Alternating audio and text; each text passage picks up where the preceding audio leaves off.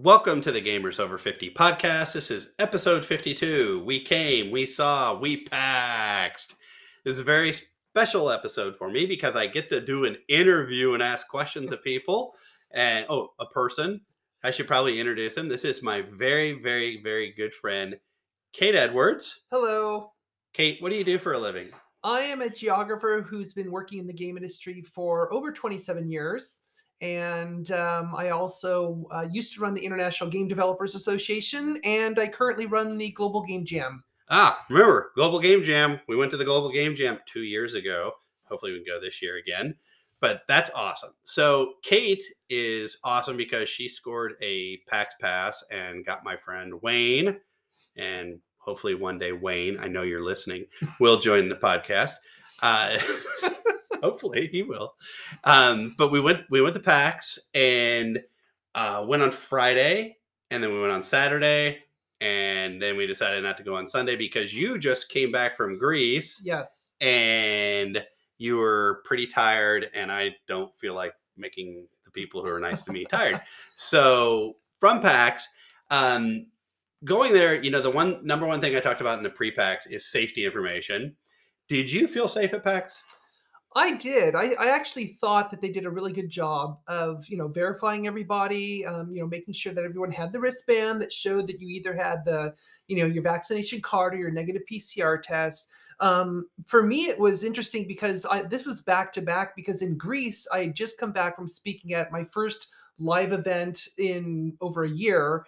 And in the Greeks event, which was not a game industry event, but they required vaccinations, they required PCR tests, they had us distance, they had us wearing masks in the venue, just like PAX. And you know, we felt really safe. Now the, the the event in Greece was only about 100 people, so much much smaller. But for me, it was kind of this priming the pump for then coming back to home to Seattle and going to PAX when, you know, it's the same thing just on a bigger scale. And I felt like, well, it went really well in Greece, even at that smaller scale. So why wouldn't it go fine here? So I actually felt really safe. I thought they did a great job of, uh, you know, making sure you know they followed the protocol and they made sure everyone was masked within the venue. It was pretty spaced out. Um, so yeah, I felt pretty safe there. I would agree, and it, it, was actually very easy to go through and get your wristband saying that you've been vaccinated. And I felt social distance. I did get close to a lot of people, and as I uh, expressed, as being a germaphobe, and I'm actually really close to you, which is bothering me. No, I'm kidding. it's not. I know you well enough. Um, but you have cats. Anywho, it, it, was a really good thing. And after the fact, I read a, a tweet 93% of the people that showed up to PAX were vaccinated. So that's really kind of cool. And I think, like I said, I think people were going to be good about it. People were good about it. I didn't even see a single scuffle or anybody acting crazy. Mm-mm, nothing. Um, did you attend any panels at PAX? I did not this year. I mean, typically, um, like when they do PAX Dev, which they do always during with alongside PAX West, which they did not do this year. I usually am speaking at PAX Dev, which is over like in the Westin Hotel, a few blocks away. Um, this year, just because Friday I was super tired because I just literally got back from Greece the night before, and then Saturday we were just kind of hanging out more. So, and frankly, I didn't have time to really see what the panels were. So it's kind of on me that I didn't look because maybe I would have gone to some. I will. I will tell you this. Um, what I always hear about San Diego Comic Con about people lining up and being ready for panels was true. I went to two panels. I went to the new decade of MMOs. It was really good. Uh, a lot of people who have been in the industry for a very long time, and you knew that because they talked about EverQuest as the uh, like, oh, the first MMO, or and I was like, I played Ultima. That was the first one. uh, but it was really good, and it was very interesting because it talked a lot about community, which I'm a big fan of, and especially understanding the people that are playing and getting into MMOs. The other one I went to was how to navigate brand deals, and I thought that was very an interesting topic, and it was near where I was, so I was like, all right, I'll join this. And it's also helpful when you have a pack, uh, you know, podcast, because maybe one day I might want to try to do this more than my regular job. Actually, every day I want to do this more than most of my regular job. kidding. Am I? No, I am kidding. And um, it was really good. And I will. I want to give a shout out to Will Overgard, who is a streamer and he thought I was somebody else, which happens a lot because people used to think I look like Anthony Edwards, which is kind of okay, like early on, except for he was in Revenge of the Nerds, and then it's like, oh yeah, you're Goose. I die in Top Gun. Not cool. and then he loses all his hair, and then he dies again in ER. So I was like, oh my gosh, please, can I look like Tom Cruise? No, I'm still I'm like a foot and a half taller than him, so it wouldn't work out. But Will did a really good job of trying to explain streaming and how people do it and what you should think about and understanding having a one pager and things like that. It was really, really helpful. Uh, stepping into the expo hall, I thought it was a little bit lighter than normal. Uh, it, it was there were still a lot of vendors, but like the big game companies, Microsoft, Nintendo, Sony weren't there. Uh, the Indie Alley wasn't there, which is kind of a bummer. But mm-hmm. Indie Alley always to me as a germaphobe is somewhere where I wish I was wearing like a full body suit and helmet um, because everybody's like standing and pushing and rubbing into you. So, what did you think about the expo hall? I thought in general it was pretty much what I was ex- going to expect or what I was expecting. I knew it would be sparse because most of the big companies already declared a long time ago they were not doing any live events till 2022. Um, you know, so no Microsoft, Sony, Ubisoft, none of them um, you know, it was it was uh, kind of funny to see Bandai Namco, kind of a diehard, you know, AAA company was there, and so um, what was interesting though is that you know there was definitely empty space on the show floor, more than a little more than I expected, but you know, at the same time, I was thinking, as especially when we were there on Saturday, it's like for those who did show up, you got a lot of attention because the crowd on Saturday was pretty decent. And so with fewer vendors and fewer people showing off their games, it's like you're getting a lot more attention than you probably would. And plus, we saw a couple of vendors there, which I don't remember them at previous PAXs, but now they, I guess, because of either the, I don't know if it was the cost structure or just other companies were like, we're not going this year. Um, they showed up, and I think they got a lot of great attention because you know they had the opportunity. So, um, so it was cool. It was actually, I think, you know, it gave more visibility to what was on the show floor. And I thought that was pretty good. So, because honestly, in a normal year, PAX can be pretty crazy. And even though I love the indie mega booth area, and I typically spend most of my time in the indie mega booth, you're right in that that area is just one incredible cluster fun of people. You know, it's pretty crowded all the time. Oh, I should have warned you. We don't curse on this podcast. I didn't. Thank you. I appreciate that though. And I was like, oh no. Um, well, I do that just so that kids can listen. Because if my kids want to listen, ever, and I swear to God, if you don't listen, no, uh, I, I agree. And I also think it was part of the. I wonder, and I would love to ask them the question: Did you hit a limit where you said this is as many as many vendors as we can have for the space because we want the social distancing, we want people to feel comfortable, mm. and you know, I think the whole one of the things we talked about is we had a PAX.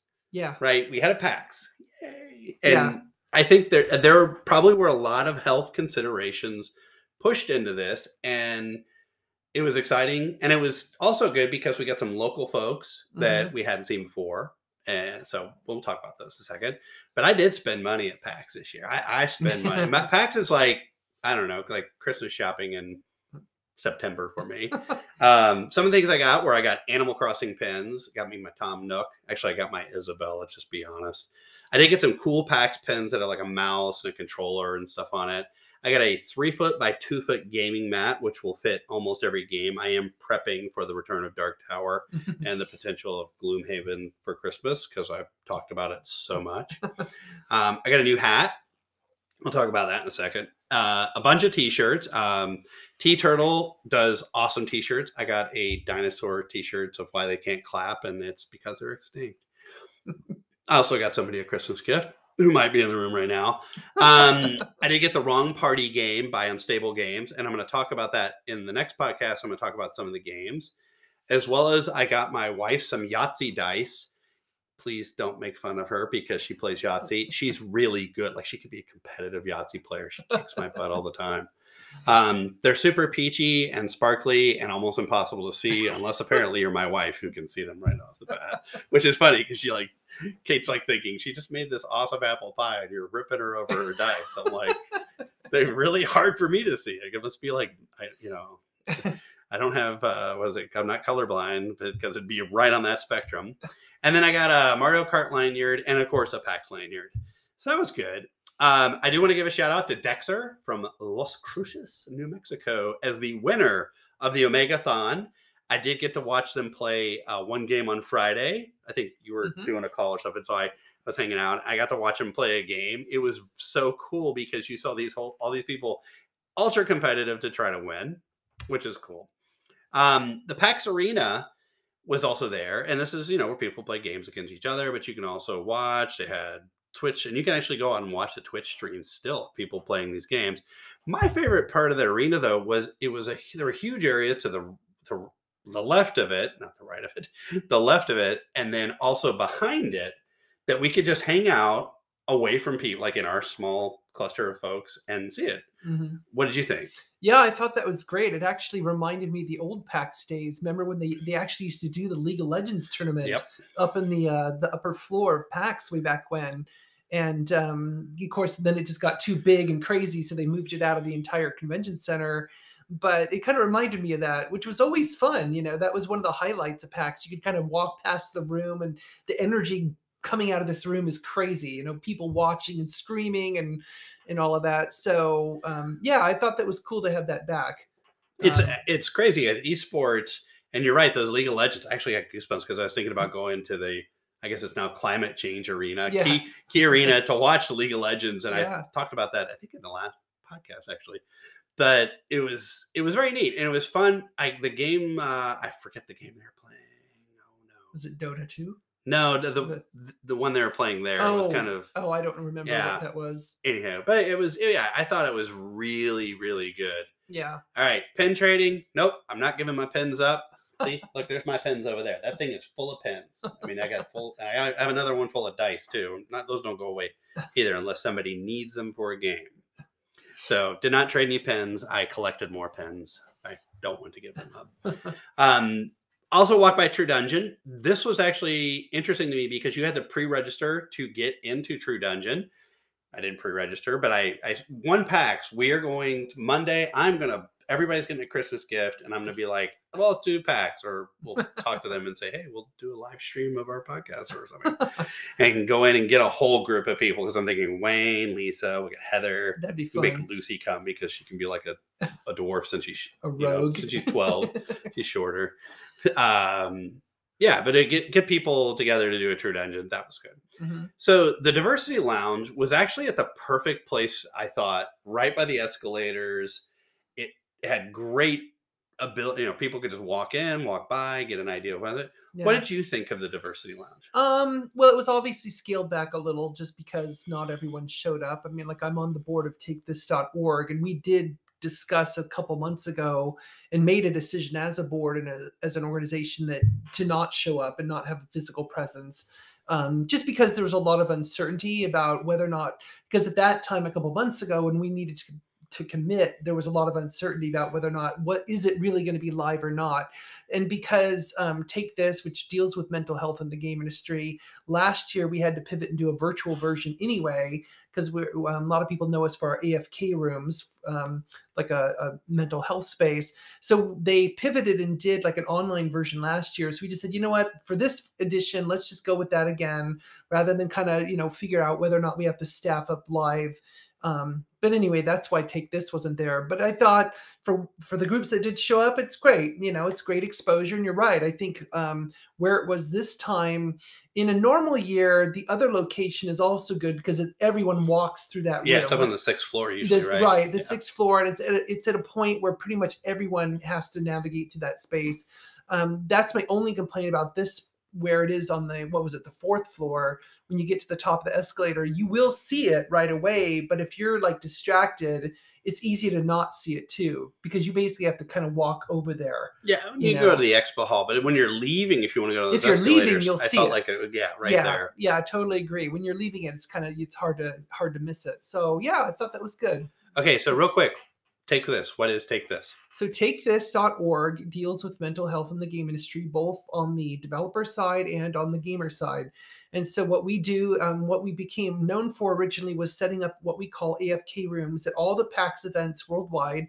And an AFK room is basically a safe space. It's basically a quiet space where if you need to take a mental health break, you can go in there and basically do exactly that. You can stay there as long as you want. It's just a quiet room. There is a uh, on staff clinician who's in the room. Now, they're obviously not there to like diagnose or anything. They're basically there to help people who might be in some kind of crisis mode um, for whatever reason. So, um, so think of it in a way, it's almost like a, a, first aid station for mental health. Right. In the same way you have a first aid station for, you know, nicks and bruises. Well, this is someone who's a germaphobe, maybe, or right. uh, crowd anxiety. I mean, Eh, normal PAX, crowd anxiety is a real thing unless yes. you're like us, over you know six foot tall, and you can see over everybody. I always feel bad for people, and I try to be very cognizant of that. But it is true, and or if you're someone, maybe it's just like the flashing lights, the noise. It can just you know, there's something it can get to you eventually. Yeah. So it's yeah, and I, I I don't think they had it. I mean, it was so big that you could kind of separate yourself yeah this year it was well. well. especially this year because there's fewer people there's more open space so i think it was kind of naturally built into the environment um, that's why that was another reason why we were not as concerned about not having a physical afk room on site um, so i think it was fine for this version but yeah in a normal year where it's just so many people and it's so loud and crazy and everything um, yeah makes a lot of sense totally so we did pax have you ever done pax xp before uh, no, I haven't. Yeah, we all registered for it, and I still haven't figured out how to look at it. It's, I have the app. I think I should have like registered the app when I was there. It's hard to do something after the event. Um, but that was the first time we've done PAX XP. It was way out of my element because I just wasn't. I was doing other stuff. I was looking around. I was listening. Um, I did hang out at the handheld lounge for a little bit. Uh, they did not have the giant bean bags oh. because. Uh, I, I know. it's so yucky. I can I mean I could bring my own beanbag, but then I would have to take it back, and that's like a three hour trip to go into the car parking when we park there. So um we did go to the tabletop expo yes. and you I love this space because there were a lot of new booths. In fact, there uh one of the game uh cafes that is near my house I am actually pushing them to maybe do a, an interview with me. So I'm not going to say their name because mm-hmm. I want them to listen to this and be like, hey, he didn't say their name. Um, but there were a lot of great booths, obviously, dice stuff, dice towers, things like that. My favorite was, and I think it was yours, was Metallic Monsters. Yes. Uh, this was amazing. They were doing 3D printing of metal yeah. into shoot, if I had my card under, it's like 4,000 shapes or 2,000 yeah, shapes. something like that. Yeah. So. I mean, the quality was remarkable, really. And it's just, and plus, it's just, it's honestly, it's that visceral heftiness of it. You pick up one of the figures, even one that's only like three inches tall or so, and it's heavy you're like, wow, okay, this is like a serious figure. Because I think for a lot of us, especially when you're like used to tabletop RPGs and stuff, you used to like little pewter or lead figures that don't weigh very much. So you pick up one of these things, you're just like, oh my gosh, this is like legit. My little bowl. Yeah, there you go. so um, yeah, that was really cool. It was really neat to see it. And so, which one was your favorite one?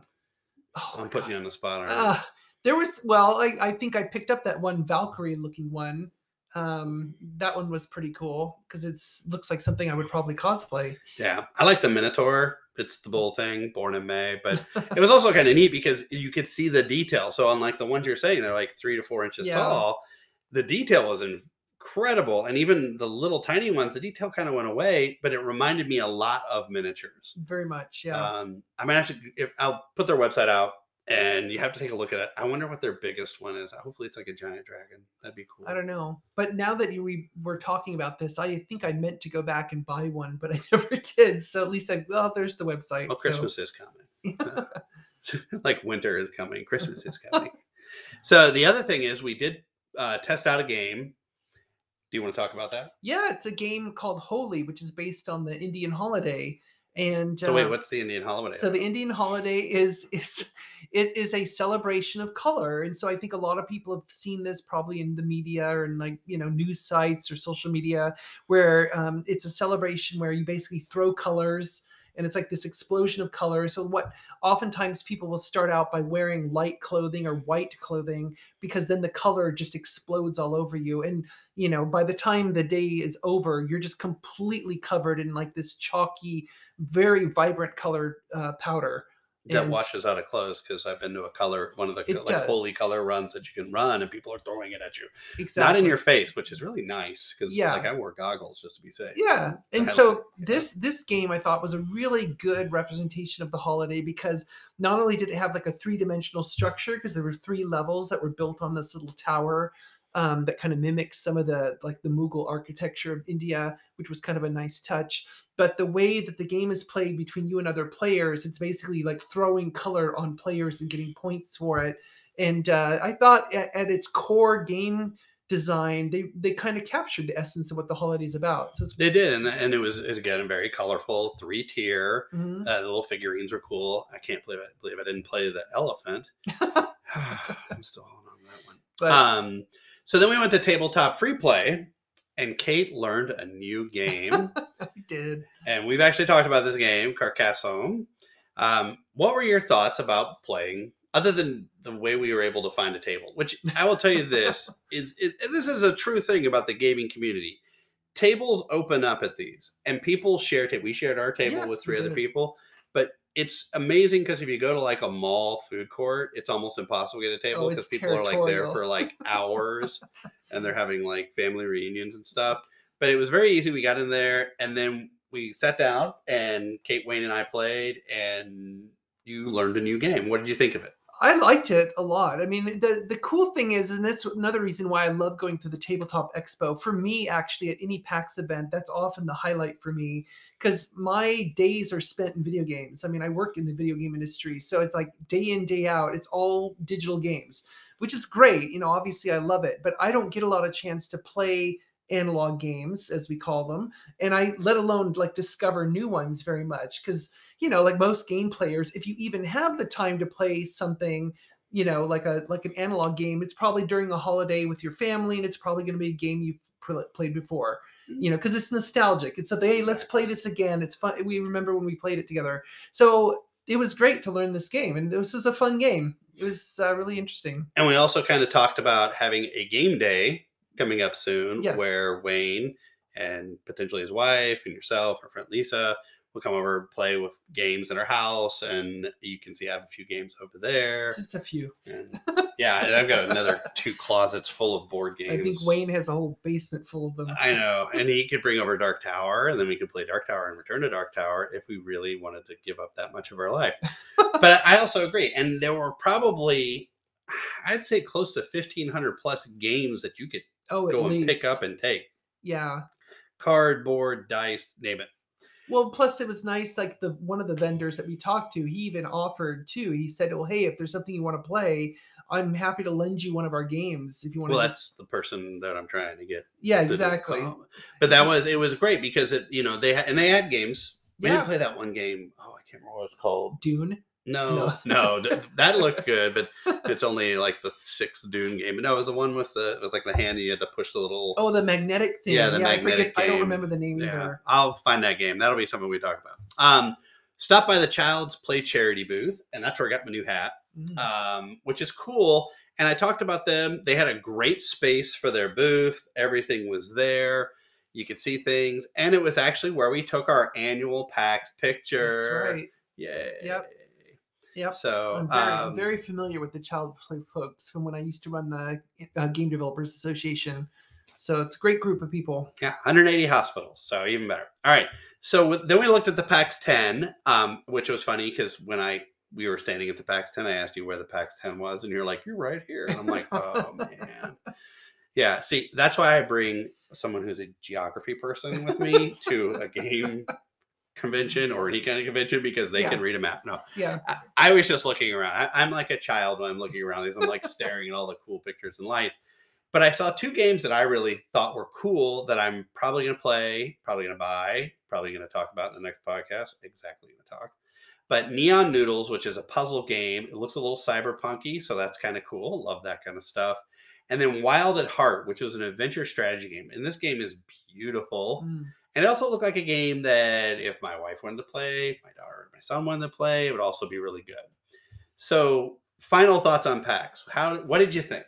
Well, I mean, kind of that first and foremost reaction is kind of how we felt on Friday when we first showed up. Was like, I can't believe we're actually in PAX, you know. And it felt so good just to be on a show floor. I don't care if we're wearing masks. I don't care if they had to check my vaccination card. I just love the fact that we're back together in the same room. This whole group of people who love games you know, we're willing to do what's necessary to be together again and to share that experience. And I just thought that alone was just a huge boost. I think, you know, emotionally, mentally, um, it, it's almost like when that happens, it's like, wow, we might actually be coming out of this sort of, hopefully. You know, it, it's it's hopeful. Fingers crossed. Fingers crossed. Yeah. yeah, but it was, but just that alone, the fact that PAX even happened in a live format this year was a, a victory. I thought and you're more adventurous than I am. You leave the house, but I don't have to leave the house. I can work from home and stuff.